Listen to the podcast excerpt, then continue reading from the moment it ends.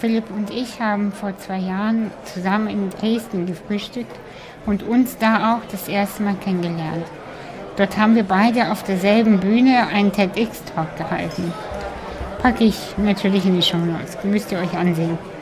Wir wollten schon länger zusammen für den Podcast gesprochen haben. Erst jetzt hat es geklappt. Endlich. In dieser Folge sprechen wir über Philipps Werdegang, über seinen Wunsch, ein reicher Unternehmer zu werden, über Gründungsideen, Ideologien, über Schnapsideen und den Wahnsinn. Ich teile auch meinen von ganz neuen Seiten. Philipp und mich verbindet so einiges. Es ist die kindliche Naivität, dass es schon gut werden wird. Der positive Narzissmus, wie wir es genannt haben, die Dinge durchzuziehen und der tiefe Wunsch, die Welt zu verbessern, was auch immer das bedeuten mag. Philipp macht es mit seinen nachhaltigen Unternehmen Einhorn und außergewöhnlichen New Life Strategien. Ich versuche es mit Meditation und der Atemarbeit. Am Ende ist es auch ein bisschen egal, für welchen Weg wir uns entscheiden.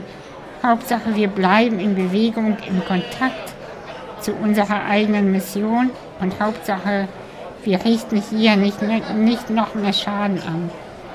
Philipp und ich haben uns ein wenig verquatscht. Es ist ein etwas längeres Gespräch geworden. Ich hoffe, es macht dir nichts. Alles Liebe und ganz viel Spaß beim Hören dieser Folge. Hallo Philipp. Hallo Anastasia. Ja, schön dich zu sehen und zu hören. Ähm, wie geht's dir im Moment? Gerade ganz gut. Ich bin ein bisschen, ganz bisschen verkatert. Was ja gut ist, nämlich das heißt, ich hatte einen schönen Abend. ja, das stimmt. Das ja. stimmt, das heißt, das heißt, du hast Freunde oder? Ja, ich habe mit einem Kumpel, den ich schon seit 100 Jahren ähm, aus dem Studium kenne, äh, mich gestern getroffen und der äh, wohnt in der ehemaligen Wohnung meiner Frau. Und äh, das ist so ein bisschen, da haben wir uns auch irgendwie kennengelernt und deswegen ist das so ein bisschen so ein zweites Zuhause. Und da haben wir gestern auf der Playstation Golf gespielt. Also oh, schlimmer geht's nicht. Ähm, das war super. Wie geht's dir? Ja. Mir geht es gut, ich bin nicht verkatert, weil ich ähm, seit eineinhalb Jahren aus Versehen irgendwie weniger Wein trinke. Ich liebe Rotwein, wirklich. Aber ich trinke irgendwie weniger, weil ich weniger ausgehe. Und zu Hause bin ich zu frei. ja, und ich, äh, und ich kann immer weniger ab. Und das ist so schade. Es ist so schade, weil ich liebe Rotwein. Aber nach einem Mini-Glas bin ich auch durch. Hm. Und äh, schade. Aber wahrscheinlich. Und irgendwie auch, irgendwie auch okay. Ja. Ja, also ähm, merke ich hm. auch. Das Alter. Das Alter. Da, darf, man, äh, darf man dich offiziell fragen, äh, wie alt du bist? Ja, selbstverständlich. Ja, ähm, wie alt bist du? Ich werde am 20. Dezember 39. Ui, also ich hoffe, schönes, dass Dat der, schönes Datum, ja, schönes Alter. Ich hoffe, dass der, dass der 40. Ähm, dass dann die, dass es keine 27. Welle gibt, ähm, sondern dass man den einfach feiern kann. Aber es ist sowieso so ein bisschen ein blödes Datum. Ja und nein, ja. Man bekommt dann am 24. nur was ganz Kleines wahrscheinlich.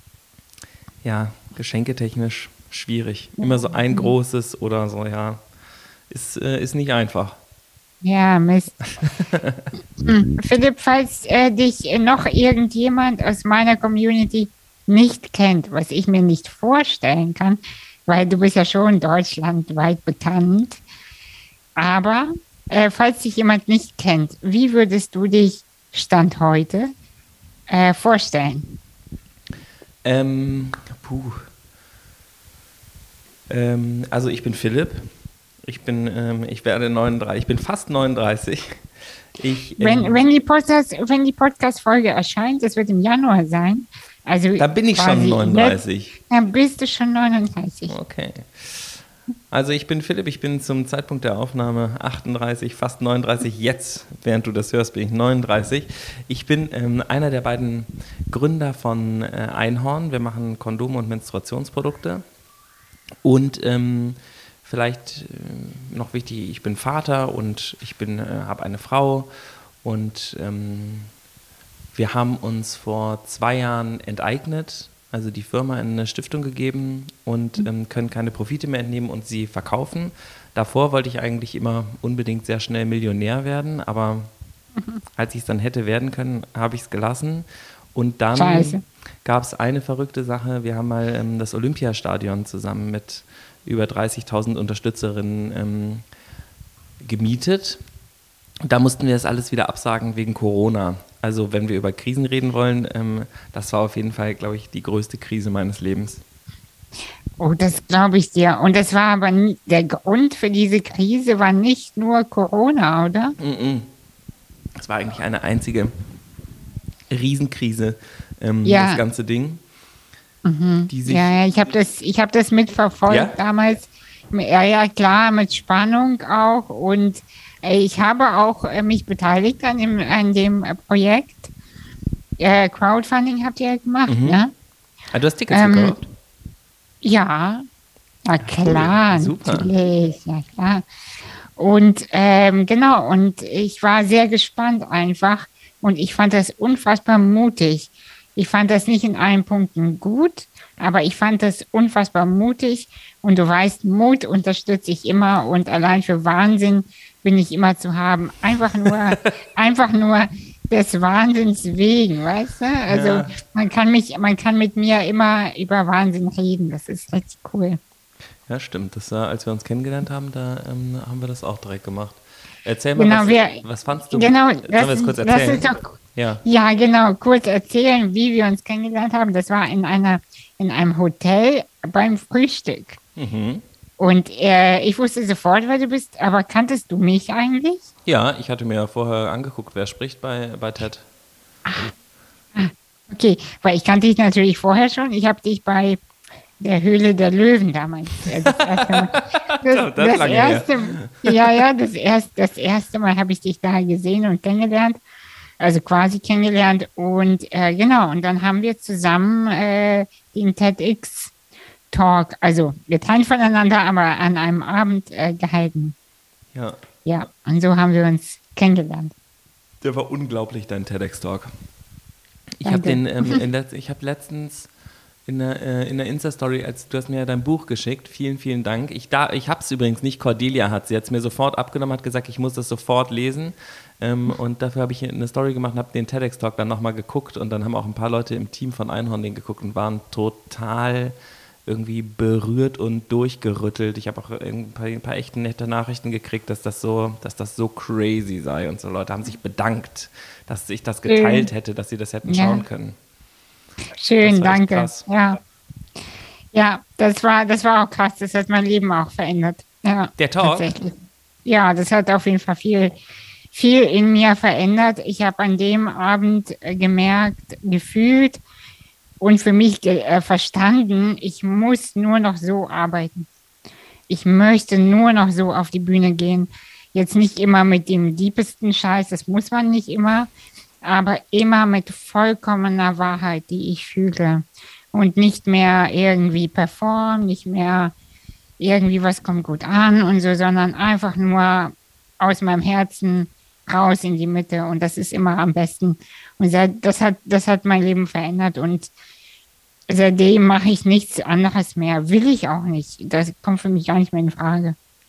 Da bist du mir ähm, ein bisschen, also ich habe diese Erkenntnis jetzt ähm, vor kurzem so ungefähr gehabt. Also du bist mir ein bisschen voraus. Ähm, ich habe ja in meinem ähm, Talk da sehr, ähm, sehr performt und viel gespielt und so experimentiert. Ähm, war, witzig, war witzig, war auf jeden ja, Fall sehr witzig. Und, und ja auch irgendwie berührend und so, aber ich habe auch, ich habe schon sehr, sehr viele Talks gegeben, weil es nicht Höhle der Löwen ähm, so Auftritte und öffentliche Auftritte. Und ich habe mich da mit ähm, einem somatischen Coach und einer Coachin, mit der ich zusammenarbeite, habe ich darüber geredet, wie ich sozusagen in Zukunft eigentlich, äh, wie ich das machen will und worüber man reden kann und so. Und wir sind auch dahin gekommen, dass es so einen riesigen Unterschied gibt zwischen so, ich entertaine eine Masse, die im Raum vor mir sitzt und ich erzähle denen irgendwas und ich gebe die Energie da so rein. Also ich mache einen Witz, dann lachen alle. Aber ich bin sozusagen der, der das steuert. Oder du ähm, generierst diese, das ist ja Energie, ne? Die Energie fließt dann von mir ins Publikum, danach ja. bin ich total im Eimer ähm, ja. und die anderen ähm, sind irgendwie ein bisschen inspiriert. Genau. Aber es gibt keine Kommunikation eigentlich dazwischen, diese mhm. Verbindung. Und daran genau das fand ich bei deinem Talk so krass, dass du einfach durch diese tiefe Wahrheit und dieses, eher diese Verletzlichkeit, dass es eine totale Verbindung zwischen dir und dem Raum gab, die echt war. Und dadurch, also ich vermute, das finde ich jetzt natürlich super spannend, warst du danach ähm, energetisiert oder ausgepowert? Ich war, ich konnte gar nicht mehr einschlafen. Ich hätte noch zwei Talks machen können. Ja, krass, okay. Ja, ja, ja, genau. Und genau das ist, genau das ist der Switch, was du eben gesagt hast, äh, diese Energie. Weil im Grunde genommen ist äh, dieses Leerpowern, danach ist man zwar beliebt oder die Leute feiern einen genauso, aber man ist leer. Mhm. Und das ist kein Gewinn, weißt du, weil es ist kein Gewinn, wenn die anderen ähm, was von mir haben, aber ich bin leer, sondern es muss einen Austausch geben. Es, also ich, ich bediene mich und gebe, ich bediene mich und gebe. Und im Grunde genommen, also so, ähm, jetzt kommen wir ein bisschen vom Thema ab, aber ist egal. Ähm, also im Grunde genommen ist es so, dass ich in, in meiner Wahrnehmung wie so eine Art meine Arme ausstrecke und wie so eine Art Schale anbiete. Ja, also es ist eine Schale, die ich kreiere und ich gieße in diese Schale meine Energie rein. Und ich lade die Menschen ein, sich darin zu baden. Und die, sie springen rein, sie baden, aber wenn sie aussteigen, hinterlassen sie mir ihre Energie. Und meistens ist sie schön. Und wenn sie nicht schön ist, dann schmeiße ich sie raus. Aber und dieser Austausch, am Ende ist mein Becken sozusagen, den ich zur Verfügung gestellt habe, nicht leer, sondern und dann gehe ich mit diesem vollen, mit dieser vollen Schale nach Hause und trinke mich genauso satt und am nächsten Tag bin ich nicht müde. Ja, das ist krass, ne? Das ist nämlich, äh, also ich weiß nicht, äh, ob man das so, so nachfühlen kann. Ich, ich, ich glaube schon. Aber für mich war das auch total logisch, als mir irgendwie mein Coach schon erzählt hat, so, eigentlich muss es sozusagen einen Energieaustausch geben und man kann natürlich auch manchmal sich auf die Bühne stellen und einfach so, ich bin da voll gut drin, weißt du, so ein bisschen so ein Zampano, so ein Entertainer, weißt du, dann packe ich irgendwie die lustige Stimme aus, dann zack, zack, bum, bum. Aber, mhm. ähm, aber es ist natürlich performativ. Das ist ja, das ist Schauspiel, und irgendwie, ja, man, man actet irgendwas. Und dieses echte Ding, ja, fand ich krass. Und dafür ist dein Talk wirklich ein extrem gutes Beispiel. Also wahrscheinlich sind unsere beiden Talks ein witziges Beispiel. Nämlich, ich mache ja sowas, ähm, ich habe ja so Übungen gemacht mit den Leuten, die auch wirklich funktionieren. Und da war auch eine Wahnsinnsenergie im Raum. Aber ich war danach total platt. Ähm, mhm. Und die, ähm, die Leute haben, glaube ich, was mitgenommen und waren irgendwie ich glaube, das hatten die noch nie gesehen. Ted hat den ja auch als, ähm, hat den ja auch geflaggt, ne? als sozusagen, das ist kein offizieller TEDx-Talk mehr, sondern er wird dann nur geführt, weil, die, ähm, weil ich die gegen die Regeln verstoßen habe. aber, aber warum haben Sie dann das dann überhaupt zugelassen, frage ich mich. Aber weiß ich nicht, ich, es ist auch auf der Webseite, also es ist alles gelistet, ja, ja. aber darunter ist irgendwie so ein Warnhinweis, so ein bisschen Achtung, gucken Sie diesen Talk nicht. Ich dachte, das wäre super Werbung, aber es ist bis jetzt noch nicht viel geguckt worden. Ist vielleicht auch ganz gut so. Wir sollten nicht zu viel weiter, lass mal, komm, wir reden über ja. was anderes. Ja, ja, ja, ja, genau. Also ich werde ich werd den Talk, unsere beiden Talks, komm, so, darf ich es in die Shownotes packen? Oder mhm, mhm. ja, okay, Klar. komm. Ja, wir stehen jetzt, wir stehen zu den Krisen. Ich habe auch schon so viel Quatsch auch gemacht. Erzähl. Ähm, nein. auf keinen Fall. Aber es gibt, es gibt auf jeden Fall einen Zeitungsartikel über mich, den habe ich mit 15 Jahren geschrieben. Komm, ich erzähle es jetzt, ist egal. Okay, komm. Äh, mit 15 habe ich einen Schreibwettbewerb gewonnen. Also ich muss jetzt mal das Gute erzählen. Ich habe ähm, einen Hubschrauberrundflug über Hamburg gewonnen und einen Senatsempfang in Hamburg. Da war ich 15. Mein erster Artikel, der Artikel ist total schlimm und peinlich. die Suche nach der großen Liebe, ja. Und dann habe ich meine Teenie-Geschichten da aufgezählt, aber ich habe damit gewonnen. Ich verstehe das nicht. Aber diesen Artikel gibt es und es ist total schlimm und peinlich. In die Shownotes und damit. Auf keinen Fall. Aber das, ja, das ist so meine persönliche, das habe ich noch nie erzählt, aber ist jetzt auch egal. Also ich glaube, ich habe jetzt auch bewiesen, dass ich anders auch gut schreiben kann. Ja, das glaube ich auch. Genau. Ja, ähm, erzähl doch mal ein bisschen über deinen Weg. Äh, wie hat bei dir alles begonnen, dass du angefangen hast, äh, Einhorn, also die Kondome zu machen? Ähm, also die, ich, ja, ich war irgendwie, ich habe Abi gemacht, dann habe ich, ähm, hab ich studiert ähm, und dann habe ich mich während des Studiums selbstständig gemacht mit einer Stickerei. Das war sozusagen meine erste Firma und ich wollte einfach wissen, wie es ist, ähm, Unternehmer zu sein oder selbstständig zu sein oder irgendwie ja, sein eigenes Ding irgendwie zu gründen. Und dann habe ich diese, habe ich eine Stickmaschine gehabt, die stand bei mir in der WG, in der Achter-WG. Und ähm, abends haben wir dann, genauso wie gestern Abend übrigens, haben wir irgendwie ähm, Golf gespielt ähm, auf dem Beamer ähm, und haben äh, parallel so ein paar Poloshirts äh, bestickt und die waren dann irgendwie für den lokalen Studentenclub oder irgendwas. Und so haben wir irgendwie dann unsere Biervorräte finanziert und das war, war das erste Business. Und dann ist das, haben wir das in eine Softwarefirma umgebaut. Ich war sozusagen Unternehmer. Und dann bin ich in so eine Organisation gekommen mit diesem Unternehmen, was auch dann so ein bisschen gewachsen ist ähm, war in Berlin, habe Waldemar kennengelernt und wir waren, das heißt EO, Entrepreneurs Organization, das ist so eine Art Master für Unternehmerinnen, die schneller skalieren wollen. Also mir ging es voll um Growth. Ich wollte, ähm, wollte reich. du wolltest, du wolltest ja Millionär werden. werden. Ja. ja, genau. Ähm, und ja, da, dann waren wir da halt, Waldemar und ich, um schneller Millionär zu werden. Waldemar hatte bei Rocket Internet irgendwie und Team Europe gearbeitet, hatte schon irgendwie sieben Startups gegründet und war jetzt oder war in seinem siebten. Ähm, und wir wollten da beide lernen, wie man schneller skaliert und wie man ähm, Leute besser einstellt und schneller feuert und so. Also richtig also Business-Kram halt. Ja, ähm, ist so. Das bringen die einem auch richtig gut bei und die haben ein ganz tolles Format, das heißt Forum. Da trifft man sich einmal im Monat in so einer festen Gruppe und man redet über alle Geheimnisse. Also man kann alles sagen, keiner darf darüber reden. So eine Art Therapiesitzung für Unternehmerinnen. Ähm, und du kannst dann sagen, eigentlich sind wir pleite, ähm, aber wir dürfen es nicht sagen, sonst kriegen wir nie mehr einen Investor. Und ähm, deswegen, was soll ich jetzt machen? Warte, und dann äh, tauscht man sich eben so aus und man darf nur aus eigenen Erfahrungen erzählen.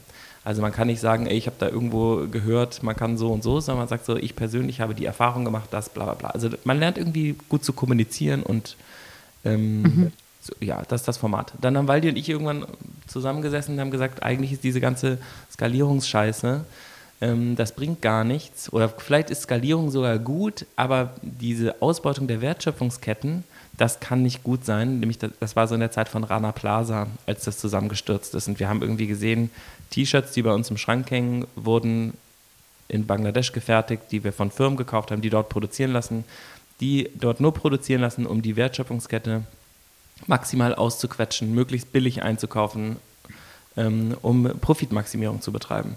Und dann haben wir gesagt, das ähm, muss ja irgendwie auch anders gehen, kann nicht Wirtschaft auch eigentlich zum positiven gesellschaftlichen Wandel beitragen? Also was wäre, wenn Firmen reinvestieren würden? Was wäre, wenn sie das Geld nicht alles sich selber nehmen würden, sondern oder den Aktionärinnen geben würden, sondern wenn sie ähm, wenn sie das Geld reinvestieren würden? Dann haben wir gesagt, okay, wir gründen jetzt eine Firma, die reinvestiert 50 Prozent der Profite in die Wertschöpfungskette. Die anderen 50 Prozent wollten wir behalten. Aber 50 Prozent, das ja äh, mehr als fast alle machen. Ähm, also wenn alle Firmen, und das war so ein bisschen unsere Theorie damals, haben wir gesagt, wenn alle Firmen sozusagen 50 äh, Prozent immer reinvestieren, dann hast du nachher eine total faire, nachhaltige Lieferkette und die Firma verdient trotzdem Geld, also du kannst trotzdem mit Investoren arbeiten. Super. Wie, wie alt warst du da? Über welche Zeit sprechen wir? Ähm, 32. 32. Ah, das, ah, das ist ja noch gar nicht so lange her. Nee, Einhorn ist jetzt sieben. Krass. Ja. Ja, das ist ja, also, weil von dem Zeitpunkt ist ja so viel passiert bei dir. Also das, was ich weiß, es ist ja noch mehr gewesen bestimmt. Äh, das hört sich ja an, als wären das vor 15 Jahren gewesen, weißt du, als wäre das. Ja, das war eine sehr dichte. Ja, total, Wahnsinn. Also krass. Ähm, wie ging es weiter? Ach so, genau. Dann haben wir halt dieses Crowdfunding gestartet für das Kondom, haben gesagt, wir reinvestieren 50 Prozent der Profite. Das heißt, immer wenn ihr eine Packung kauft, dann haben wir wieder Profite, die wir reinvestieren können. Mhm. Ähm, und das fanden die Leute total super. Damals war irgendwie Start Next, hatte gerade irgendwie zwei, drei so größere Sachen gehabt. Mhm. Original unverpackt war, glaube ich. Ähm, und diese mhm. Schuhe, die Karma Chucks von Shai und ähm, Van Bo. Ah, die waren auch da? Das wusste ich gar nicht. Ja, das sind ja unsere Crowdfunding-Vorbilder. Ähm, Shai und Van Bo. Die haben immer diese Karma-Chucks gemacht und dann hatten die wieder einen drin. Die haben uns dann auch einen Workshop gegeben ähm, ah, und haben uns, haben uns das erklärt. Dann haben wir Milena auch kennengelernt von Original Unverpackt und haben mit der gequatscht und so. Und dann haben wir, haben Waldi und ich irgendwie alle Crowdfunding-Videos, die, die wir finden konnten, die erfolgreich waren, also von Kickstarter aus den USA, uns angeguckt mhm. und haben die so analysiert. So ganz, Waldemar ist ja BWLer, ich bin Ingenieur, also wir haben das so total technisch uns der ganzen Sache genähert. Voll cool, ja, super. Und hatten dann so ein, so ein Excel-Sheet, wo eben stand, okay, in den ersten 15 Sekunden muss das und das passieren und bla und ja. Ähm, ach genau, und Waldemar war so ein großer Fan noch von diesem Bonner Werde ähm, so, ein, so ein Kaffeeröstgerät. Da hast du irgendwie oben Bohnen reingeschmissen, die waren noch roh. Und dann hat das die geröstet und dann frischen Kaffee gemacht. Das hat nie funktioniert. Die haben, glaube ich, 27 Crowdfundings gemacht. Ähm, aber ich glaube, das Ding gibt es immer noch nicht. Naja. Also viel, viel Crowdfunding. Dann hatten wir, Ja, aber, aber es ist so cool, dass ihr mit so einem Konzept rangegangen seid, weil dieses Tool, dieses Wissen und auch die Motivation fehlt mir weil ich habe ja auch Crowdfunding gemacht, auch erfolgreich, aber nicht so wie ihr natürlich im kleinen Rahmen. Aber äh, auch vor acht Jahren äh, ungefähr habe ich das gemacht mit, ähm, da habe ich doch meine Fashion Show damals gemacht. Crazy, das wo, wusste ich nicht, was du erzählst. Ja, ja, voll lange her.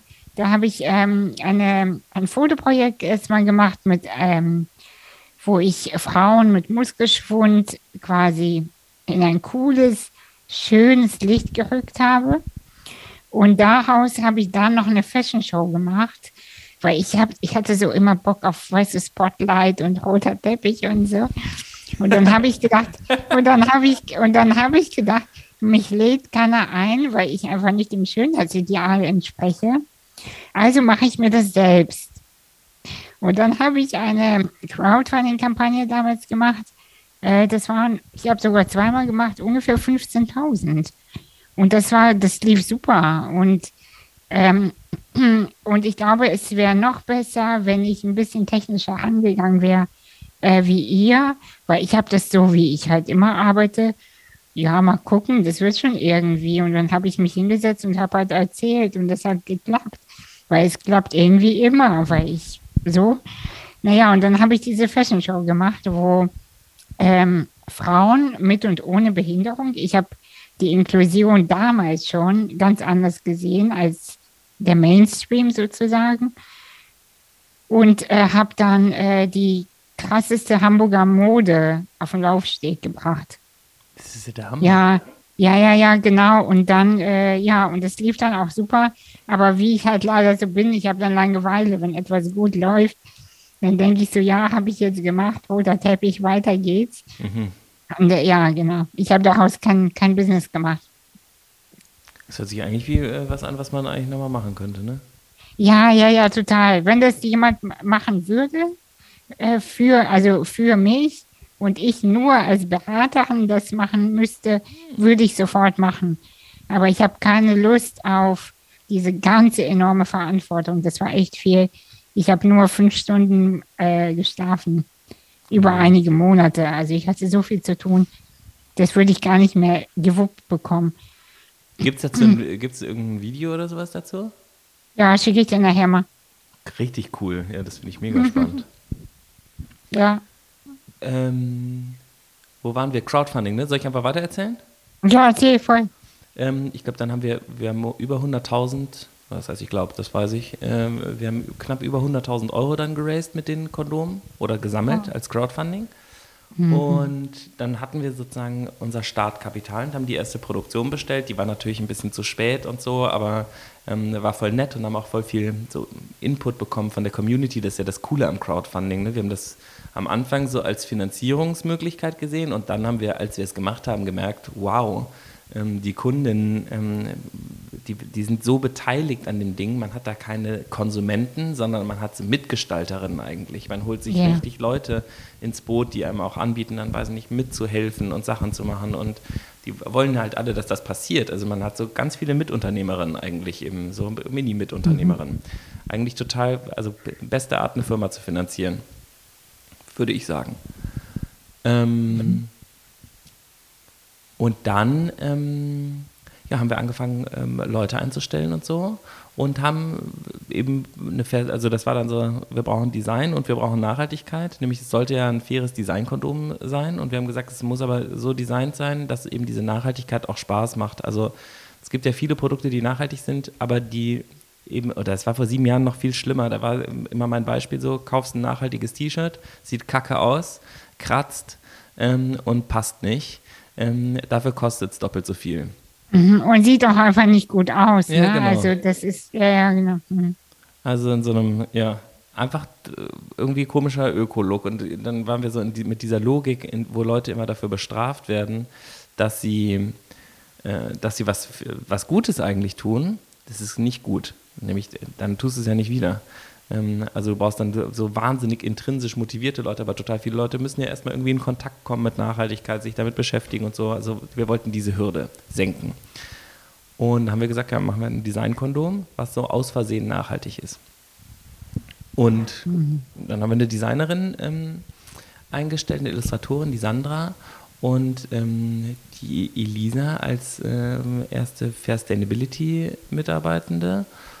Und meine Frau ist Modedesignerin ähm, und die hat auch von Anfang an mit supportet und ähm, hat so ein bisschen bei der Gesamtmarkengestaltung und so mitgeholfen und wie wir uns positionieren wollen. Ja, so ging das los. Ja, cool. Oder seitdem geht es eigentlich durch die Decke, oder? Immer noch. Ja, also das ist so ein bisschen, glaube ich, wenn wir jetzt, also früher war, glaube ich, so, als wir gestartet sind, haben wir so eine Annahme gehabt, dass je mehr Umsatz wir machen, je größer wir werden, desto mehr positive Sachen können wir tun und desto mehr positiven Impact haben wir. Mhm. Aber das, ist es nicht so? Ja, ich weiß nicht. Das, also ich bin mir da inzwischen so ein bisschen unsicher. Ich glaube, das ist so ein bisschen so eine, weiß ich nicht, so eine grünkapitalistische, neoliberale äh, Ansicht so ein bisschen. Ja? Wenn, ähm, mhm. wenn die Richtigen nur mit der richtigen Sache das richtige Geld verdienen, dann ist irgendwie alles in Ordnung. Andererseits ähm, wenn wir, wir arbeiten gerade mit dem Donut von Kate Rayworth. Die, kennst du das, diese Donut Economy?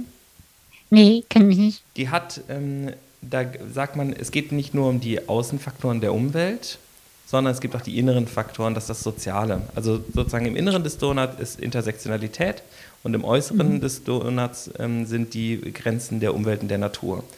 Und mhm.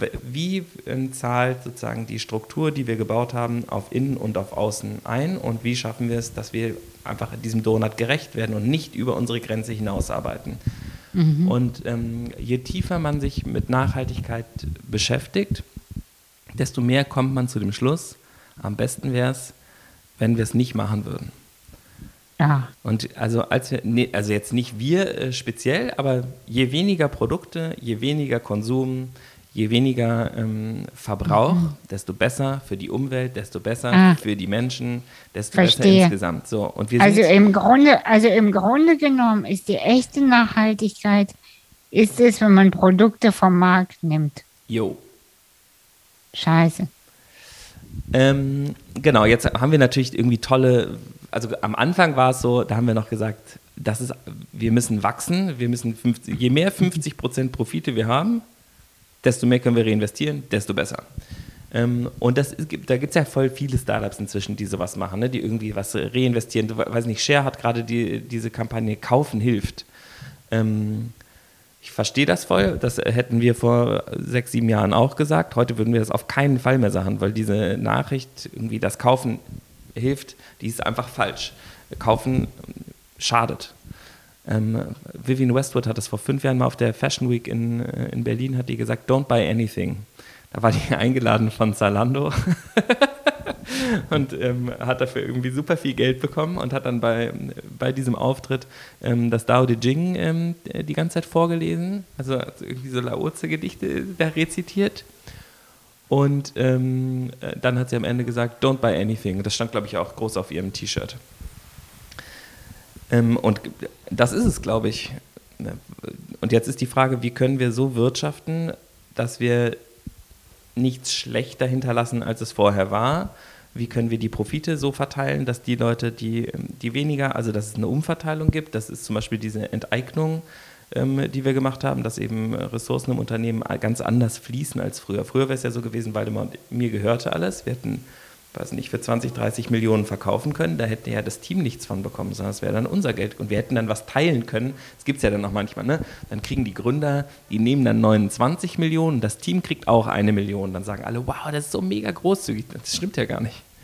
Ähm, nämlich die, klar ist das toll, die Idee zu haben, aber das etwas aufzubauen, das weißt du ja auch, das ist ja immer ein gemeinschaftlicher äh, Effort, ja. den man da bringt. Und wir haben es zwar gesellschaftlich so angelegt, dass bestimmte Leute, vor allem die Privilegierten, als irgendwie die gesehen werden, die ganz besonders sind. Mhm. ich glaube, dieses Privilegien als ja. etwas Besonderes anzunehmen, ist eigentlich ist falsch rum. Eigentlich ja, ja, ja und, eine Verantwortung. Und ich glaube sogar, weißt du, wenn man einmal verstanden hat, wie man Ideen generiert, und ich bin eine Ideenmaschine, äh, dann ist das wieder das kleinste Ding überhaupt. Weil Ideen zu haben, ist das eine. Okay, hast du zehn Ideen, sagen wir mal, zwei davon setzt du wirklich um. Aber was bedeutet umsetzen? Genau, im Grunde genommen ist umsetzen nur Management. Also, was heißt nur, es ist nicht wenig, aber selbst auch das, wenn man das verstanden hat, dann und weißt, wie Menschen ticken und du lernst sie zu führen, dann ist es ja ein leichtes Spiel. Aber die Umsetzung dieser Ideen, das macht das Team und das ist dann die wirkliche Arbeit. Und das, das ist einfach so. Und ähm, aber nochmal zum Thema wenig kaufen. Weißt du, das ist ja, ist es nicht trotzdem sinnvoll? Wir werden ja immer Schuhe brauchen. Wir werden auch immer oder meistens Kondome brauchen. Also ist er, also je nachdem, je nachdem ja. natürlich. Aber ist es dann nicht äh, sinnvoll und äh, gut, wenn man da, wenn man das schon kauft, so oder so, dass man das dann in guter Qualität und nachhaltiger Qualität kauft? Klar, also natürlich, deswegen, wir haben uns das Produkt ja auch sehr bewusst äh, ausgesucht. Ne? Es, mhm. ähm, ja. Kondome ähm, schützen vor Geschlechtskrankheiten und verhindern Schwangerschaften. Das ist so der Hauptnutzungsgrund. Ja. Bei Einhorn ist es auch so, dass Leute es einfach wahnsinnig gerne benutzen, weil die so super sind. ähm, oder sie wegen der lustigen Verpackung kaufen oder zum Geburtstag verschenken. Aber ähm, natürlich ist, also das ist ja ein Produkt des täglichen Bedarfs. Das wird einfach im Moment so produziert und es wird äh, so angeboten. Und wenn du die Wahl hast zwischen einem veganen, fairen, ähm, was ein Verantwortungseigentum ist, und irgendwie dem äh, global Aktienunternehmen, äh, dann entsch äh, entscheide dich natürlich, äh, also dann hilft es natürlich, wenn du eins, wenn du dann das von Einhorn kaufst. Aber das, ähm, also es mit den Schuhen finde ich auch witzig. Ähm, nämlich, es gibt ja jetzt auch faire Schuhmarken ähm, zumindest so ein paar, dazwischen zu unterscheiden, welche jetzt wirklich fair und welche, also dass Nike unfair ist, ist unstrittig ähm, und dass sie schlechte Arbeitsbedingungen haben, das ist, also das ist ja kein Geheimnis, trotzdem ist es ein wahnsinnig profitabler Konzern. Ähm, ja. Und wenn du jetzt faire Schuhe trägst ähm, oder weiß ich nicht, so Gesundheitsschuhe, dann ist das natürlich irgendwie gut, aber ähm, und wir brauchen natürlich Schuhe, deswegen der, den Konsum so zu steuern, dass man die faire Alternative wählt, ist gut, aber insgesamt brauchen wir eine strukturelle Veränderung, wie wir, äh, wie wir wirtschaften und wie wir, äh, wie wir Ressourcen verbrauchen, benutzen, recyceln ähm, und wie wir damit handeln. Mhm. Ja, wollen wir mal über deine größte Krise bisher sprechen? Olympia. Ja, ach so, ich dachte jetzt äh, ein kleines Kind. zu Hause ah, haben. Okay. ja, die Krise, ja, die vergeht ja. Das, wie alt, äh, das ist ein äh, Junge, oder? Ja, der ist wie drei. Alt? Ja, ist ein wildes Alter auf jeden Fall. Mhm. Ja, jetzt ist gerade ganz witzig. Ähm, aber die, ähm, der, gut, der war, als wir Olympia gemacht haben, da war der so acht, neun Monate. Und ähm, war ganz oft bei mir im Tragetuch auch. Ähm, ja, wie, soll, wie fangen wir das an? Ähm, Olympia, also. Es war einmal. Ähm, mhm. in, ähm, es war einmal eine Petition aus Hamburg von zwei Aktivistinnen, ähm, die sich gegen die Tamponsteuer eingesetzt haben. Das war ja so ein bisschen global, würde ich sagen. Es gab mehrere auch in anderen Ländern, wo das schon gemacht worden war. Dann gab es diese ähm, Change.org-Petition von Nana und Jasmin. Und ähm, dann haben, hat sich die Neon bei uns gemeldet und hat gesagt, könnt ihr, machen wir zusammen eine Petition, aber eine E-Petition. Mhm. Und dann hat äh, Einhorn zusammen mit der Neon eine ähm, Petition mit dem Ziel der Senkung der Tamponsteuer gemacht, während die ähm, anderen Aktivistinnen, das waren ja super viele, ähm, aber die beiden besonders, ähm, weiter Lobbyarbeit gemacht haben, politische Arbeit gemacht haben und so. Und dann kamen immer mehr Unternehmen auch irgendwie, dann kam ja noch ein anderer Tamponhersteller mit äh, auf den Zug und noch einer und noch einer und plötzlich war es so ein Talk of Town, ähm, war plötzlich diese Periodensteuer und dann ist sie ja gesenkt worden. Und dazu beigetragen haben, denke ich, alle, ähm, alle Teile, was ich total spannend finde. Die haben, leider war die Zusammenarbeit nicht optimal. Wir haben dafür ja auch ein bisschen Ärger gekriegt ähm, weil wir die Aktivistinnen so unsichtbar gemacht haben. Weißt du, dann mhm. war es so, das hat die andere Tamponfirma, fand ich zumindest, äh, noch mehr gemacht, ähm, wo es so ein bisschen darum ging, so wir haben die Tamponsteuer gesenkt. Ähm, wer hat denn jetzt die Tamponsteuer mhm. gesenkt? Das passiert ja nie alleine, sondern das ist Politik, das ist Zivilgesellschaft, das sind ähm, auch Unternehmen. Zum Beispiel hatten wir, war, war ein wichtiger Grund, oder ein wichtiges Gegenargument war, wenn wir jetzt die Tamponsteuer senken von 19 auf 7 Prozent, dann geht der Handel hin und schnappt sich einfach diese Marge. 12 ah. Prozent mehr. Und dann haben wir mit äh, der DM-Geschäftsführung gesprochen, bei dem wir gelistet sind, und haben denen gesagt, mhm. könnt ihr uns das schriftlich geben, dass ihr das nicht macht. Und dann haben wir diesen Brief bekommen von denen, wo die gesagt haben, wir machen das nicht. Ähm, was für die Politik, und die machen, DM ist ja einer der, der größten ähm, Händler dafür, für diese Produkte auch in, in Deutschland. Wenn die das äh, zusichern, müssen die anderen es natürlich irgendwie auch zusichern.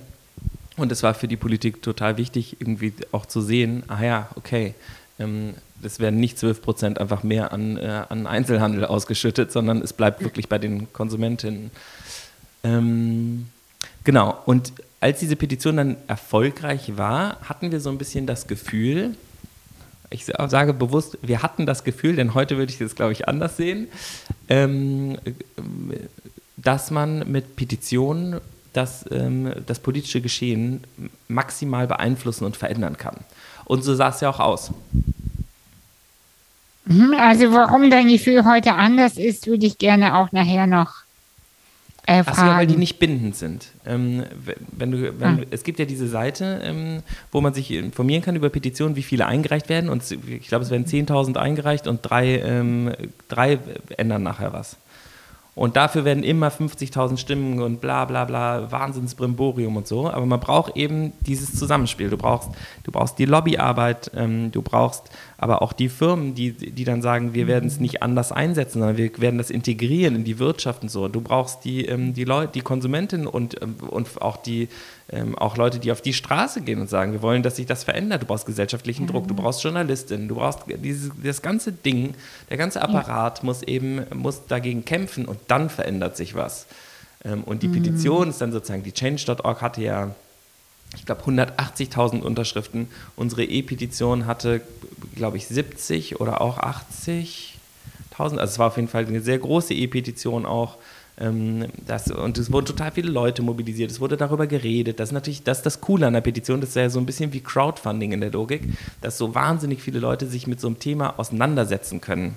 Und die. Nee? Ja und nein, weißt du, dieses Rumgeklicke im Internet. Also, äh, also äh, ja, das ist äh, wirklich ein Thema, was mich ähm, offiziell bin ich ja im Dezember offline, aber ich lese natürlich trotzdem alles. Und ähm, also dieses Rumgeklicke und Klick hier, dann eine Stimme hier und äh, Vote und Halala und Ding Dong. Und, und am Ende aber, wenn es darauf ankommt, Philipp, und wann geht es wirklich an die, an die Substanz? Wenn Menschen sich bewegen müssen, wenn sie sich verändern müssen. Da kommen wir wieder zum Thema Krisen. Ne? Also, weißt du, so hier im Warm sitzen, Heizung an, einen Wein trinken, oh, eine Petition, ja, kein Problem, klick. So, und dann geht es aber ans Eingemachte. Und dann, komisch, steigen alle aus. Oder viele. Naja, wie und, gesagt.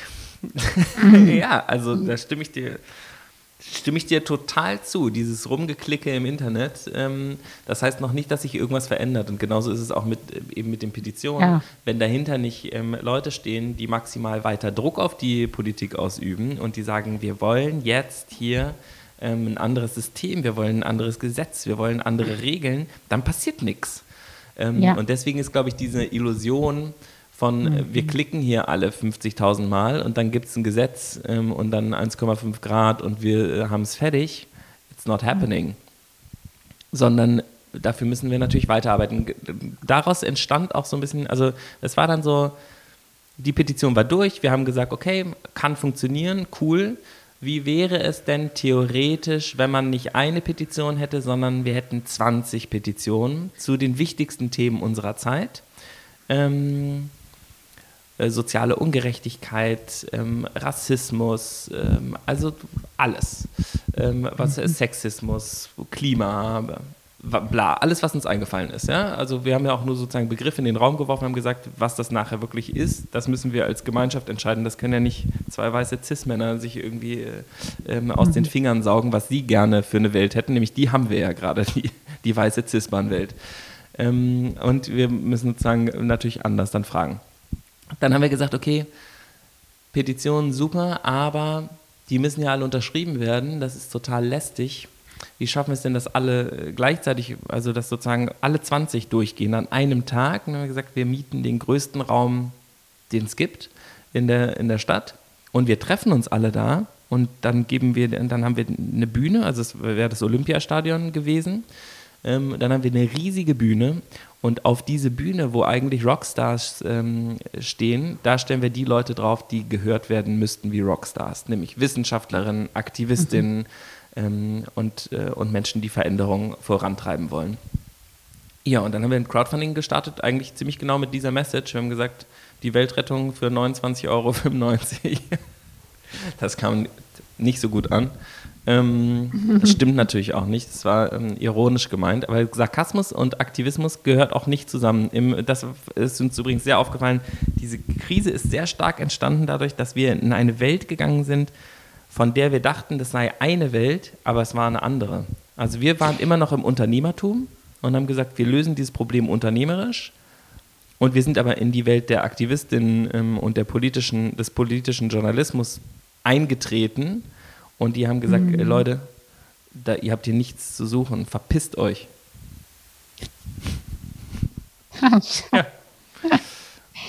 Okay. Und wir waren und, so, wir wollten doch nur helfen. Und die so, nix, ihr wollt nur Marketing für eure scheiß Kondome machen.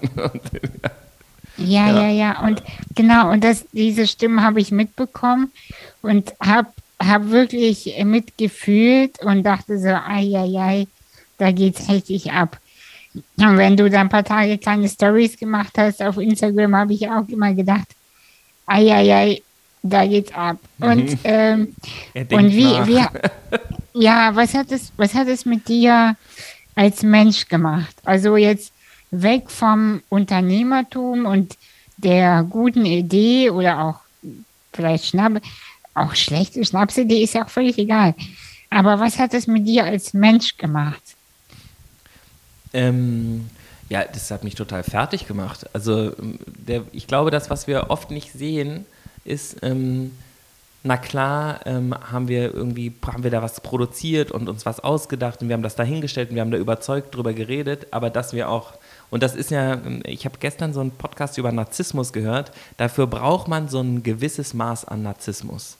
Ähm, man stellt sich nicht auf eine Bühne und sagt, hier geilste Idee aller Zeiten, ähm, kommt, wir machen das alle zusammen. Das ist so ein bisschen so ein, das muss man schon ein bisschen geil finden, sonst macht man das nicht. Ja, Roter ja, Teppich, halt Anastasia, du halt- weißt, wovon ich spreche. Ja, ja, voll, voll. Aber ist nicht jeder Mensch, der ein bisschen was nach vorne bringt, hat auch große narzisstische Züge? Doch, das ist ja das, was ich sagen muss. Und, oder das, äh, worauf ich hinaus will. Nämlich, es gibt ja dann, ähm, es gibt die ähm, emotional kaputten äh, Narzissten, das ist dann die krankhafte äh, Variante Ja. davon. Und es gibt aber auch welche, die benutzen das für bestimmte Sachen. Das ist der sogenannte positive Narzissmus. Ähm, Ja, so wie und- du und ich. Wie Du ja, und genau. Die sind aber emotional f- total offen. Also wenn du denen sagst, äh, das war bei, bei, beim Donald immer so ein Ding, der hat ja dann wirklich total, das ist ja, der hat dann wirklich eine narzisstische Persönlichkeitsstörung. Ähm, und wenn du dem sagst, das ist alles scheiße, was du machst, das ist ihm total egal. Also das, da passiert nichts in dem. Und wenn du mir sagst, das, was du dir da ausgedacht hast, das ist alles scheiße, du bist so ein Idiot, dann macht das ganz viel mit mir. Dann frage ich mich, Ja. stimmt das? Oh Gott, was habe ich denn da? Oh nein, und hätte ich das? Und bla, guck, du, du schämst dich für deinen Aufsatz mit 15. Ähm, das, äh, Ja, ja. ja. Voll. Ja, ja, ja, total. Ich bin da auch total sensibel. Also ich, äh, ich bekomme 100 positive Kommentare und einen schlechten und ich denke über den schlechten drei Tage nach. Hm. Total dumm. Das ist dumm. Ja, ich glaube, das ist menschlich. Ich glaube, ich kenne niemanden, bei dem das anders ist. Ähm, Oh, ja. Also ja, es gibt natürlich welche, die sagen, dass das anders ist, aber ähm, am Ende, äh, wahrscheinlich ist es auch eine Übungssache. Ähm, je mehr man davon bekommen hat, desto, ja, aber äh, ja, das ist doch, weiß nicht, ich, hab, ich weiß nicht, ob du das gehört hast, es gab so ein Interview mit Margarete Stokowski, die, glaube ich, sehr, sehr viele ähm, äh, blöde Kommentare schon bekommen hat. Und die hat dann irgendwie, die hat in dem Hotel Matze-Interview dann erzählt, wie sie wie sie dann manchmal so darüber nachdenkt und ähm, sich das nochmal anguckt und so und dann doch irgendwie in den Kommentaren festhängt und so. Und habe ich gedacht, krass, die macht das auch noch. Dabei ist die doch so, irgendwie schwebt die doch eigentlich über den Dingen. Aber nee, wir hängen da alle, wir hängen alle in der Kommentarspalte und heulen und wollen geliebt werden ähm, von allen. Ja, also was war jetzt mit Olympia? Ähm, wir haben es halt gestartet, sehr, sehr unternehmerisch gedacht. Ähm, und dann kam sehr, sehr viel Kritik daran.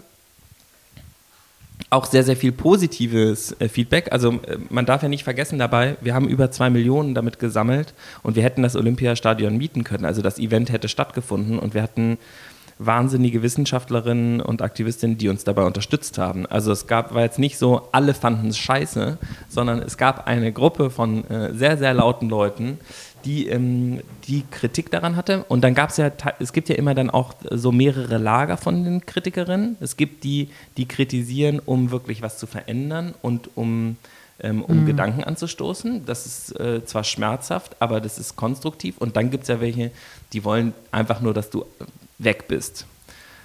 Ja, Also die wo- wollen dich einfach nur kaputt machen. Ähm, und das Ja, ist ja die, das, was dann eben nicht mehr funktioniert. Oder das, das ist das, was man eben nicht lesen soll in den Kommentarspalten und das, worauf man nicht eingehen soll.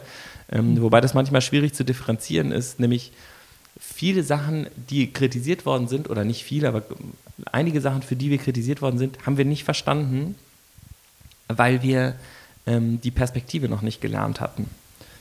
Und ähm, Waldemar und ich waren beide und auch äh, das große Teile des Teams waren im, ähm, im Rassismus Happy Land und wussten nicht, was struktureller Rassismus ist. Und ähm, deswegen haben wir, also als uns dann gesagt wurde, dass wir über Rassismus reden und dass, ähm, und dass er gar nicht sozusagen empfinden können oder dass, äh, dass wir aber keine schwarze Person im Video haben, ähm, das haben wir erst gar nicht verstanden. Dann haben wir uns ein, haben wir uns ein Training ähm, geben lassen dazu, also so ein ähm, kritisches Weißsein-Training bei der Josephine Abraku vom ähm, Institut für diskriminierungsfreie Bildung. Und die hat uns dann erklärt, was struktureller Rassismus und Intersektionalität ist. Und das war so ein vier Stunden äh, Workshop mit dem, mit dem ganzen Olympiateam und wir, wir saßen da drin, waren nur, ach du Scheiße, das ist ja, oh Gott, wie konnten wir das nicht wissen? Was für ein Wahnsinn. Ähm, also die hat ge- sozusagen, du weißt das ja vermutlich alles. Aber ja, ja, aber ähm, weißt du, trotzdem finde ich das richtig cool, dass ihr euch dann dem auch stellt und dann so ähm, Trainings bucht, weißt du, weil ganz, ganz viele Unternehmen, wenn man die darauf aufmerksam macht, äh, irgendwie ist es mir unangenehm, die gehen dann nochmal drüber, mhm. über diese Grenze. Und ich finde, allein das zu würdigen ist, ist wichtig und gut, weil äh, wer, also weißt du, so dieser biblische Spruch, wer fehlerfrei ist, soll doch den ersten Stein mhm. werfen, ganz ehrlich. Also, und das finde ich halt auch in so vielen äh, Bereichen. Auch mit Inklusion und so, weißt du, ich bin, ich bin da total weg von zu sagen, ähm, ja, aber da sind keine Behinderten oder so. Ich weiß nicht, ich glaube, dass ich, ja, ich bin in vielen Punkten, glaube ich, zu entspannt und dafür werde ich auch manchmal kritisiert, weil ich die Dinge oft anders sehe, aber, aber ja, Hauptsache man stellt sich den Themen. Das ist das, worum es geht. Ja, ich glaube, nicht das Fehler ist, sorry. Ja, also nicht fehlerfrei von Anfang an sein. Das ist, das ist, glaube ich, der Druck, der unaushaltbar ist für die Menschen. Ja, das ist, ähm, und die, ähm, also das ist das eine, glaube ich. Es wird so, es gibt so eine Erwartungshaltung, dass wenn man was rausbringt, dass das fertig ist. Ja. Und, die, ähm, und, und dann gibt es die ähm, Erwartungshaltung, dass das nicht mehr verändert werden darf. Und das gilt auch für mhm. Menschen. Also ich merke es am meisten, ich habe es dann bei mir selber total gemerkt, was ich für Urteile teilweise über Politikerinnen habe, die ich gar nicht kenne, sondern wo ich drei Schlagzeilen irgendwie ähm, mhm. Annegret Kramp-Karrenbauer ist dafür voll das gute Beispiel. Ich kenne die natürlich jetzt immer noch nicht perfekt, aber ich mhm. fand die komplett gaga. Ähm, irgendwie, da gab es was mit Upload-Filter, dann hatte, war irgendwie dieses Rezo-Video und das waren irgendwie, äh, und dann hat sie noch was Transfeindliches gesagt bei irgendeiner Karnevalsfeier und ich habe gedacht, also ja, die Frau, was kann, was, was kann die eigentlich? Mhm. Und dann war ich bei einem, Termin, wo es eben um, die, um eine neue Rechtsform ging, um dieses Unternehmen Verantwortungseigentum, ähm, wofür wir Lobbyarbeit gemacht haben, habe ich sie kennengelernt. Damals war sie noch ähm, Vorsitzende von der CDU. Mhm. Und dann kam die in den Raum und hat uns erklärt, was wir von ihr wollen. Und sie konnte es perfekt.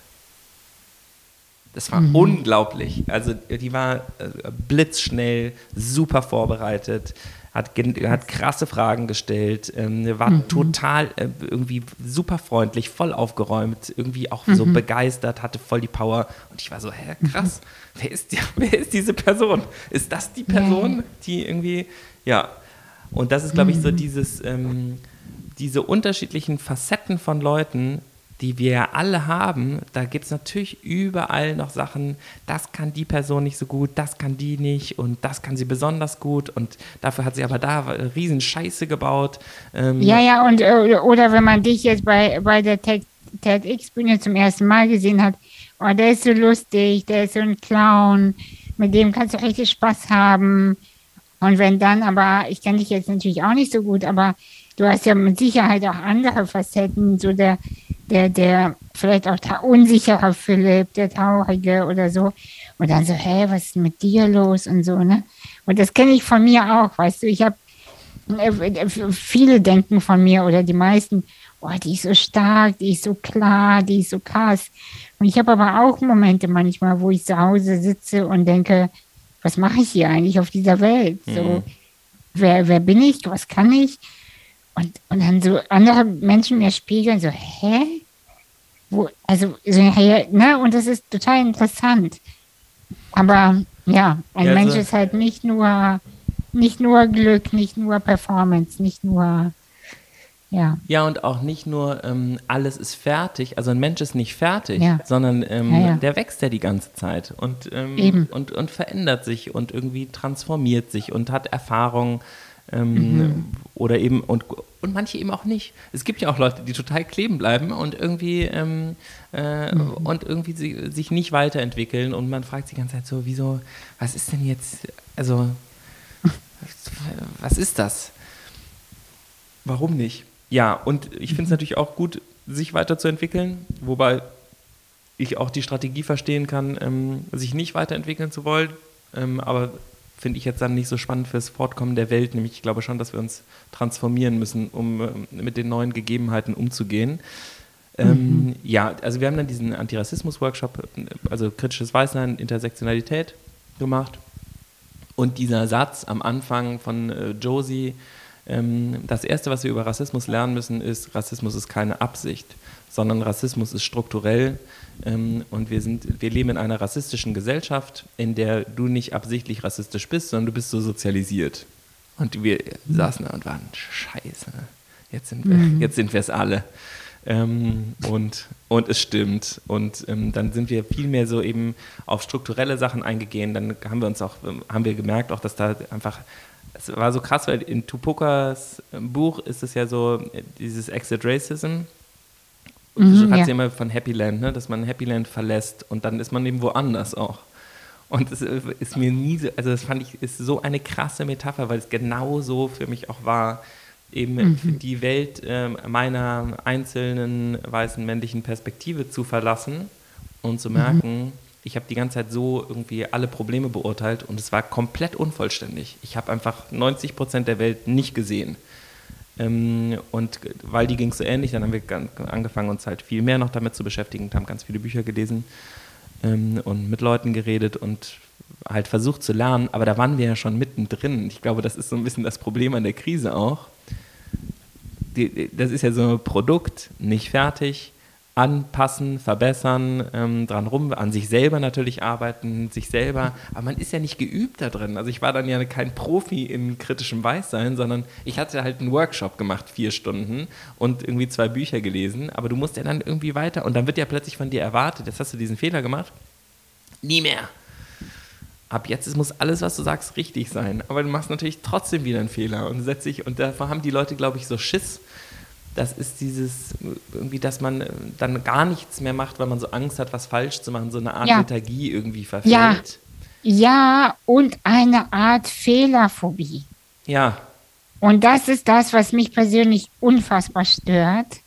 Äh, generell aufs Leben bezogen, jetzt gar nicht auf Rassismus und Diskriminierung jeglicher Art, generell leben. Ja, also diese, diese Fehlerphobie und deswegen sitzen die Leute lieber auf dem Sofa und gucken Netflix, statt im Leben etwas zu kreieren, etwas zu machen, etwas, ich habe keine Ahnung, wie das geht, aber lass mich mal probieren. Und vielleicht scheitert das. Es muss ja auch nicht immer ein Unternehmen sein, Mensch. Es muss ja auch nicht immer eine TEDx-Bühne sein, ja. Es muss nicht immer so was Fettes sein was Kleines. Vielleicht willst du schon immer ein Bild an die Wand hängen, aber ohne dass du das probierst, wird es auch nicht an die Wand kommen. Nee, ja. Also so ein Mini-Beispiel und dieses, diese Fehlerphobie und äh, die, dieses immer diese Stimme, von wo auch die kommt, äh, meistens ja Eltern, das ist, damit befasse ich mich ja viel, Eltern oder auch äh, PädagogInnen aus den früheren Jahren, die ein, weißt du, so allein die Benotungssysteme in Deutschland ist immer wie so ein Nackenschlag. Ist das so dein Thema, so ein bisschen, das, äh, das Bildungssystem? Äh, ja, ich war ja auf einer Sonderschule. Ach krass, okay. Ja, ja, ja. Ich war ja bis zu meinem 16. Lebensjahr auf einer Sonderschule, weil ähm, ich bin ja mit sieben Jahren nach Deutschland gekommen und äh, wurde dann in eine Schule eingeschult, wo ich unter geistig behinderten Kindern saß. Und da musste ich bis zum 16. Lebensjahr bleiben. Das ist voll mein Thema. Voll. Dieses Thema von, bin ich wirklich intelligent? Bin ich wirklich schlau? Nimmst du mich wahr? Nimmst du mich ernst? Das ist voll mein Thema. Klar. Und, und aber weißt du, und, äh, und ich habe, meine Allgemeinbildung ist total schlecht. Ähm, äh, oder ja, äh, durchschnittlich, aber ich weiß vieles wirklich nicht. Also Chemie zum Beispiel habe ich in der Schule nie gehabt. Auf einer Sonderschule hast du es nicht. Und ich habe Wirtschaftsabi gemacht. Ich weiß, wie man Rechnungen schreibt, was viele ja gar nicht wussten mhm. oder wissen.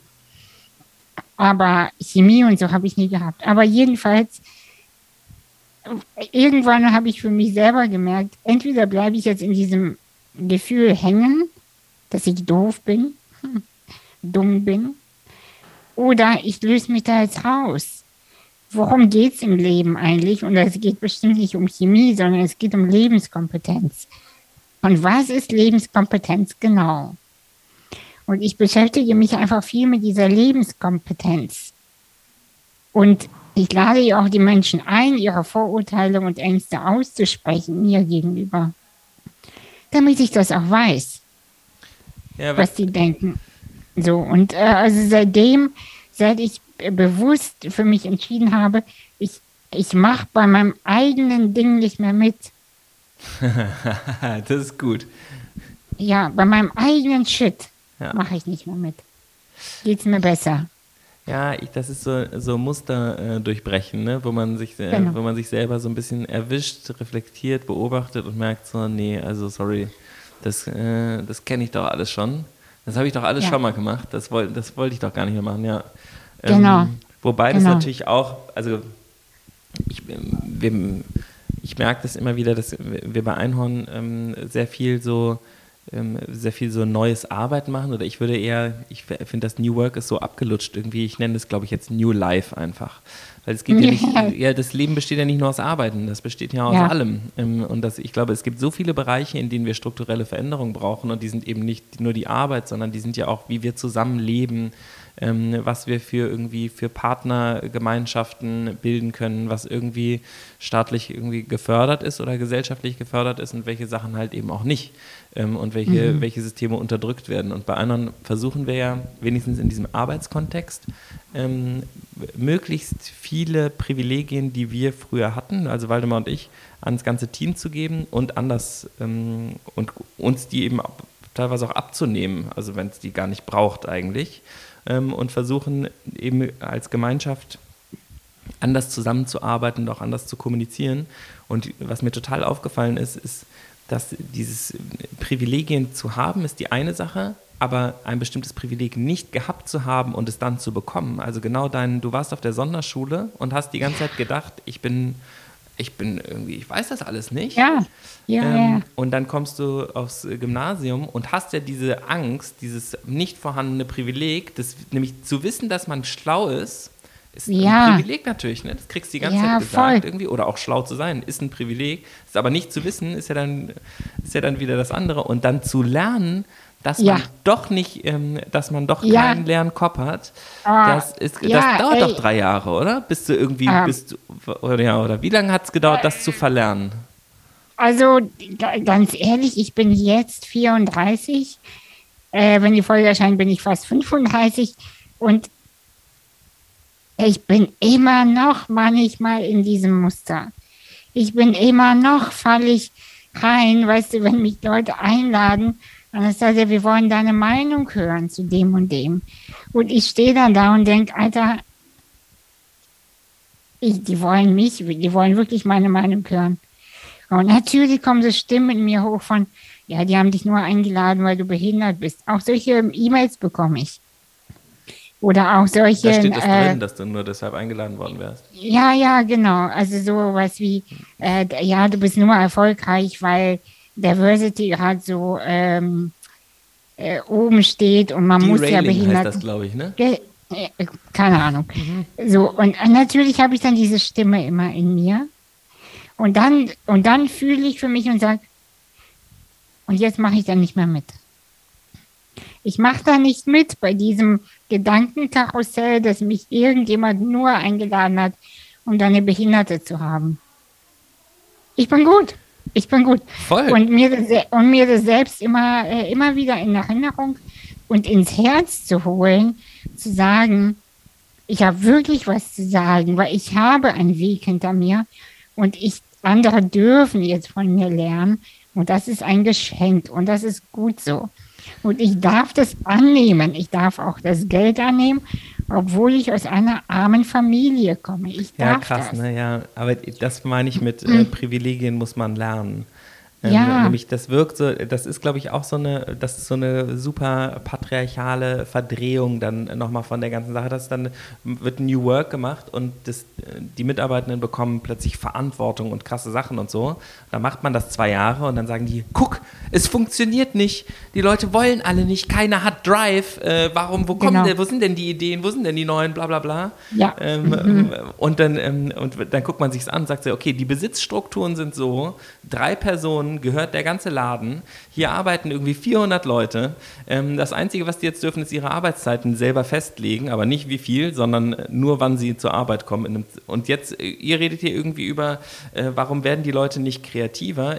Also das ist ja eigentlich, das Voll. ergibt gar keinen Sinn. Und natürlich dauert es Ja. Mhm. auch wahrscheinlich zehn Jahre, bis Leute rauskommen aus dem Schulsystem. Deswegen fand ich das krass, was du gesagt hast mit der Benotung. Damit beschäftigen wir uns nämlich äh, gerade sehr intensiv, was, wo die Ah. Unterdrückungssysteme beginnen und wo Ja. unterdrückende Strukturen eigentlich verinnerlicht werden. Und das Ja, ist natürlich zum ersten Mal in der Schule. So, und ja, und weißt du was, ich jetzt ähm, äh, erzähl dir noch was. Das setzt sich ja in den Zellen fest. Ja, also selbst wenn du es kognitiv Jahre später, also ich bin nicht mehr das pummelige Mädchen, das kein Deutsch kann, das auf einer, Deu äh, auf einer Sonderschule ist, äh, das nie beachtet wird, keiner will mit mir spielen, ich bin immer nur die Behinderte und äh, meine Eltern können kein Deutsch. So, es, das alles ist nicht mehr Realität. Ich bin eine krasse Frau geworden. So, ich habe viel dafür getan. Trotzdem kommen diese Sachen hoch. Und dann denke ich, woher kommt das? Und dann habe ich mich, als ich mal eine große Krise hatte, und die war vor äh, fünf oder vier Jahren, also es hat gedauert, ähm, habe ich mich angefangen damit zu beschäftigen, wie man diese Zelltransformation macht im Körper, damit dieser Shit, der im, in der Kindheit sich festsetzt, wie so eine Staubwolke auf einen, wie man die von, von sich wieder löst. Und das funktioniert über Meditation und Atem. Mit Atemtechniken kannst du Shit von dir losmachen, immer wieder. Und das ist das, was ein Tool, was mich persönlich gerettet hat. Also wirklich. Meditation, ja, machst du das? Ähm, praktizierst du das? Ja, Meditation und äh, Atemtechniken setze ich ein. Gibt es auch verschiedene, um mich entweder zu beruhigen oder zu äh, äh, nach oben zu pushen oder aber eben um mich, um die Zellen zu erneuern und zu verändern. Und das funktioniert einfach. Und immer wenn ich merke, oh, die Staubwolke kommt wieder, dann mache ich das einmal die Woche ungefähr oder zweimal im Monat. Und dann habe ich wieder das Gefühl, bin ich wieder energiegeladener und freier. Cool. Und ja, und damit arbeite ich und das ist wichtig, weil kognitiv, Philipp, wir können Bücher lesen, wir können alles machen, uns unterhalten, austauschen. Das hält nicht lange an. Das wissen wir. Das wissen wir einfach. Und die Frage ist aber, wenn das nicht lange anhält, was hält denn lange an? Weil wir haben es verstanden und dann geht so ein innerer Krieg los. Fuck, fuck, fuck. Und am Ende sitzt man nur da und denkt, ich habe Atemnot, ich habe keine Ahnung. Menschen haben Depressionen, Menschen haben Panikattacken. Woher kommt das? Obwohl sie kognitiv sehr gebildet sind und Therapie machen und äh, sogar äh, äh, Tabletten teilweise nehmen, wovon ich übrigens nicht so viel halte. Ähm, ja, und, und, und. Kommt drauf ja, an, was, das ne? heißt, Bei manchen Sachen, das ist schon gut. ja, ja, ja, klar. Aber im Großen und Ganzen, wenn man das ganze Leben nur damit bewältigen kann, also Du ich meinst, glaube, so es die innere Arbeit zu machen, ist, ähm, ist wichtig. Wenn, Ja. also ja. Ja, ist auch wieder natürlich, also ist natürlich wieder total privilegiert, auch das machen zu können. Ne? Es gibt ja super viele ähm, Leute, die es nicht machen können, die nicht die Zeit dafür aufbringen können und eben sich einfach schlicht nicht leisten können, was ja auch, glaube ich, ein, irgendwie ein großes gesellschaftliches Thema ist, dass wir uns Gesundheit und auch psychische Gesundheit ganz oft nicht leisten können. Das, ich glaube, das kam ja jetzt gerade oder was heißt glaube, das war ja gerade große Diskussion, dass es viel zu wenig Therapieplätze äh, gibt in Deutschland. Dabei ist das ja. Ja. so ein großer Anfang für innere Arbeit.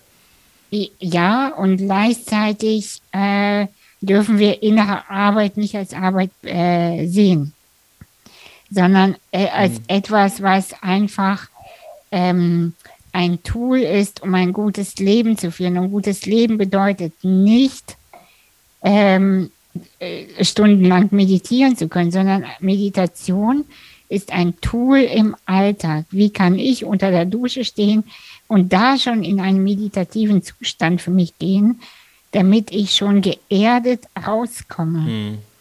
Und die Leute denken immer, Meditation ist äh, Klangmusik und auf dem Kissen chillen. Und das ist nicht so. nee. aber, aber ja, jetzt, jetzt bin ich ein bisschen abgekommen und so. Das, ähm, ja.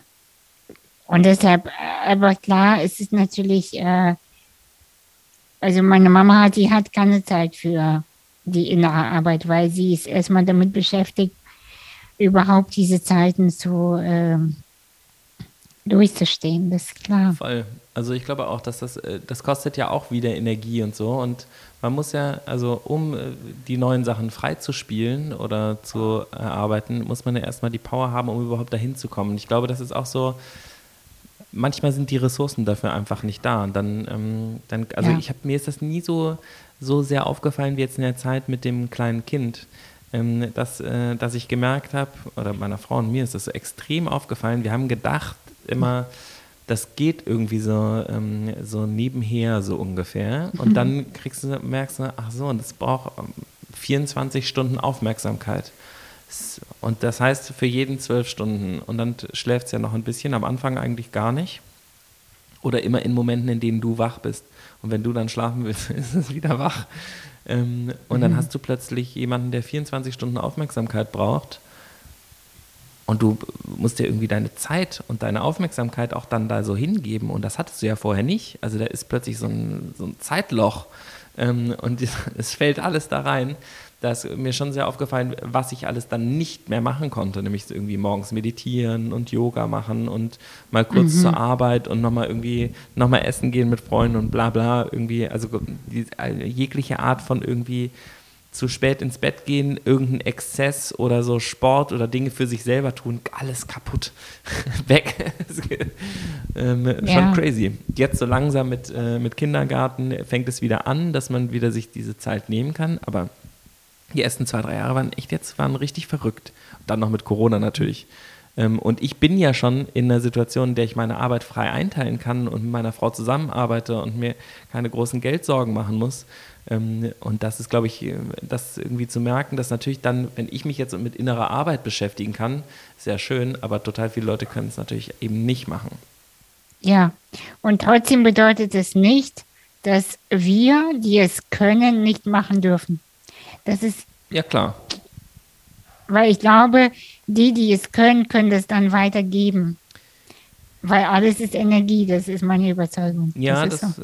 Also dieses, dass wir, dass wir Sachen lernen und verstehbar machen müssen und die dann auch teilen, das glaube ich, ist ja eigentlich, das wäre ja das, was man mit Privilegien eben eigentlich machen müsste dass man sie, ja, ja, dass eben. man sie teilt, dass man sie erlernt, dass man sie weitergibt und dass wir sie eher, dass wir sie, dass wir eigentlich keine Achtung davor haben vor Leuten, die besonders privilegiert sind und denken, uh, da kommt jemand ganz Besonderes, ähm, denn er mhm. weiß sehr viel und er hat ein sehr großes Auto und viel Besitz, äh, sondern dass wir eigentlich mhm. sagen, oh, da ist jemand, der ähm, hat eigentlich viel zu teilen. Ähm, ja, macht er genau. das jetzt? und wenn nicht, dann, dann ist es ja eigentlich ein, ein egoistisch. Mhm. Ja, ähm, Philipp, bist du immer noch in einer Krise?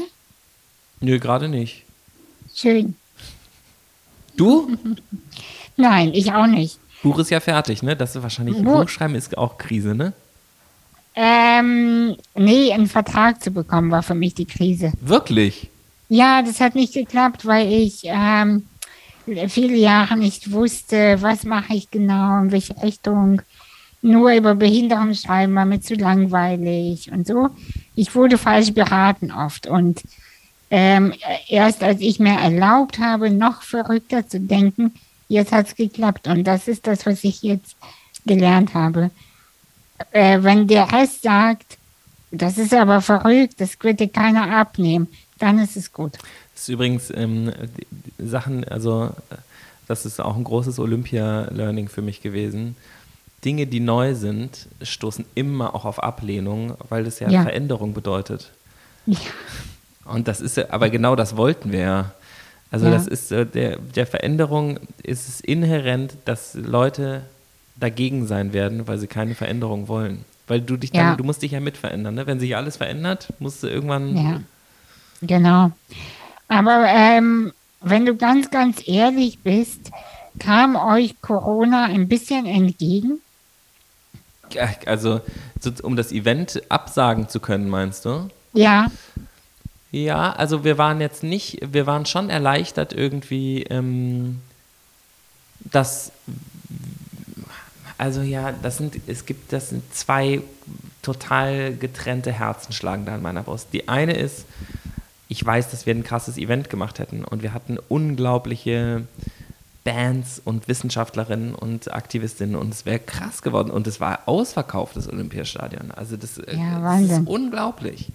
Ähm, und ja. ich glaube, wir hätten wirklich auch eine politische Veränderung erzeugen können, weil wir eben diese mhm. Leute zusammengebracht hätten. Die sitzen im Olympiastadion, sitzt ja im Kreis und wir hätten eine runde Bühne in der Mitte gehabt und ähm, auf dieser Bühne wäre gesprochen worden und drumherum wären, waren äh, um das äh, Stadion im Park wären ganz viele NGOs gewesen, die irgendwie nähere Informationen verteilt hätten und so. Und dann hätten wir diese Votings gemacht und ich mhm. glaube, wir hätten also geplant war auch noch eine Fahrraddemo, dass wir dann abends vom Olympiastadion alle mit dem Fahrrad ähm, zum Reichstag fahren und, ähm, und uns davor aufstellen. So, also es gab echt so ein paar irgendwie Gänsehaut-Momente, ähm, die geplant waren und ich glaube, es wäre krass geworden. Andererseits hatten wir natürlich total Schiss davor, dass vorm Stadion ja. irgendwie eine Gruppe randalierender ähm, irgendwie Demonstrantinnen ja. ist, die irgendwie, die das alles scheiße findet ähm, und dass der Shitstorm immer größer wird und immer größer und ähm, dass das einfach, mhm. ja, und das war dann halt vorbei. Also es war natürlich auch eine extreme Last und was wir ja auch gemerkt haben,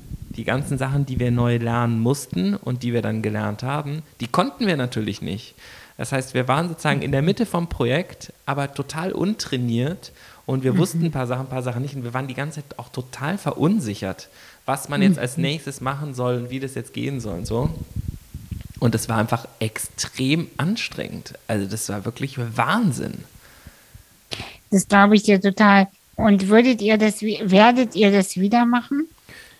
Ja, wir werden auf jeden Fall wieder was machen. Also nicht so, ähm, sondern ich glaube, wir müssen Organisation und Prozesse anders denken. Ähm, mhm. Und wir mhm. müssen die viel inklusiver denken. Das haben wir eben damals nicht gekonnt oder nicht gewusst, wie, wir, wie das gehen soll. Oder auch nicht gedacht, dass das nötig ist. So war es eigentlich. Wir haben mhm. nicht gedacht, dass ähm, andere Perspektiven wichtig sind, um etwas umzusetzen. Dabei ist ja die beste Lösung die multiperspektivische Lösung, die auf alle eingeht. Also alleine so rein unternehmerisch von der Zielgruppendynamik macht das total Sinn. Ähm, natürlich gibt es auch irgendwie ähm, Sachen, die zugeschnitten sein müssen, klar, aber ein intersektionell gedachtes Projekt zu machen, ergibt ja viel mehr Sinn, als wenn, ähm, wenn du so eine monoperspektivische äh, Idee auf die Beine bringst.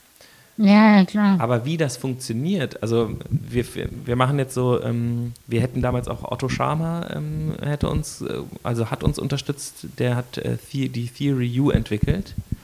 Ähm, kennst du das? Mm, mm, nee, ich glaube nicht. Da geht es um so ko-kreative Prozesse, in denen du, ähm, in denen du im Kollektiv denkst. Und zwar nicht, ich stelle mich vorne hin, genau dieser Energieaustausch übrigens wieder. Ne? Nicht eine Person stellt sich vorne hin, sagt so, so, so, so machen wir es, mhm. los geht's, sondern du hast zehn Leute und alle lassen ihre Ideen im Raum kreisen und dann verbindet sich das zu einer großen Sache und nachher weiß keiner, wer es gemacht hat, sondern es waren alle zusammen und dann sagt, äh, mhm. sagen alle, okay, das sind meine Kompetenzen und dann wird das Ding zusammen ausgeführt. Aber es gibt keine hierarchische Ebene, wo irgendein super privilegierter äh, so äh, Oberchef ähm, die ganze Zeit diktiert, wie seine mhm. Vision jetzt umgesetzt werden soll, sondern es geht um mhm. eine gemeinsame Vision. Ähm, also krasse Abstimmungsprozesse und so natürlich.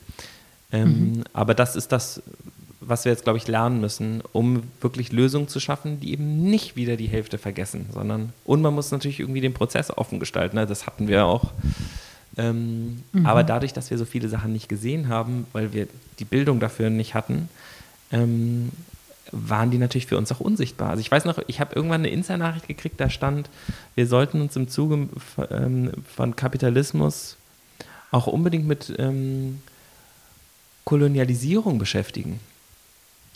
Oh ja. Und Weißt ich war du, wen so, hä? Was? Und jetzt bin ich voll so krass, wie konnte ich so ignorant sein und die äh, Zusammenhänge nicht wissen.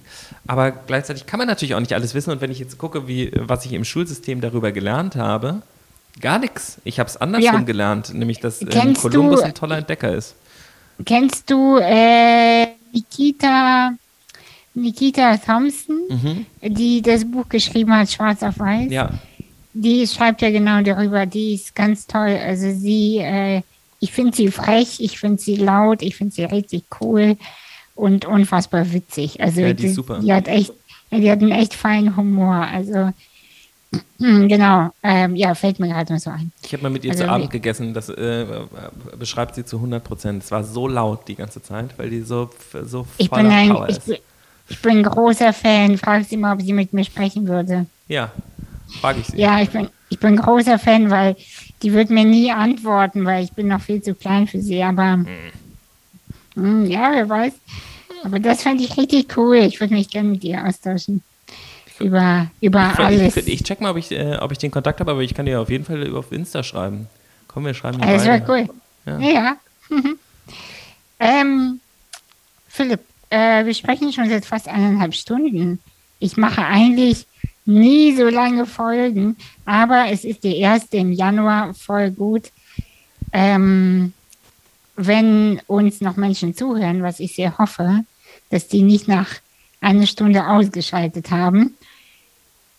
Was würdest du unseren ZuhörerInnen äh, gern sagen? Hm. Über was auch immer.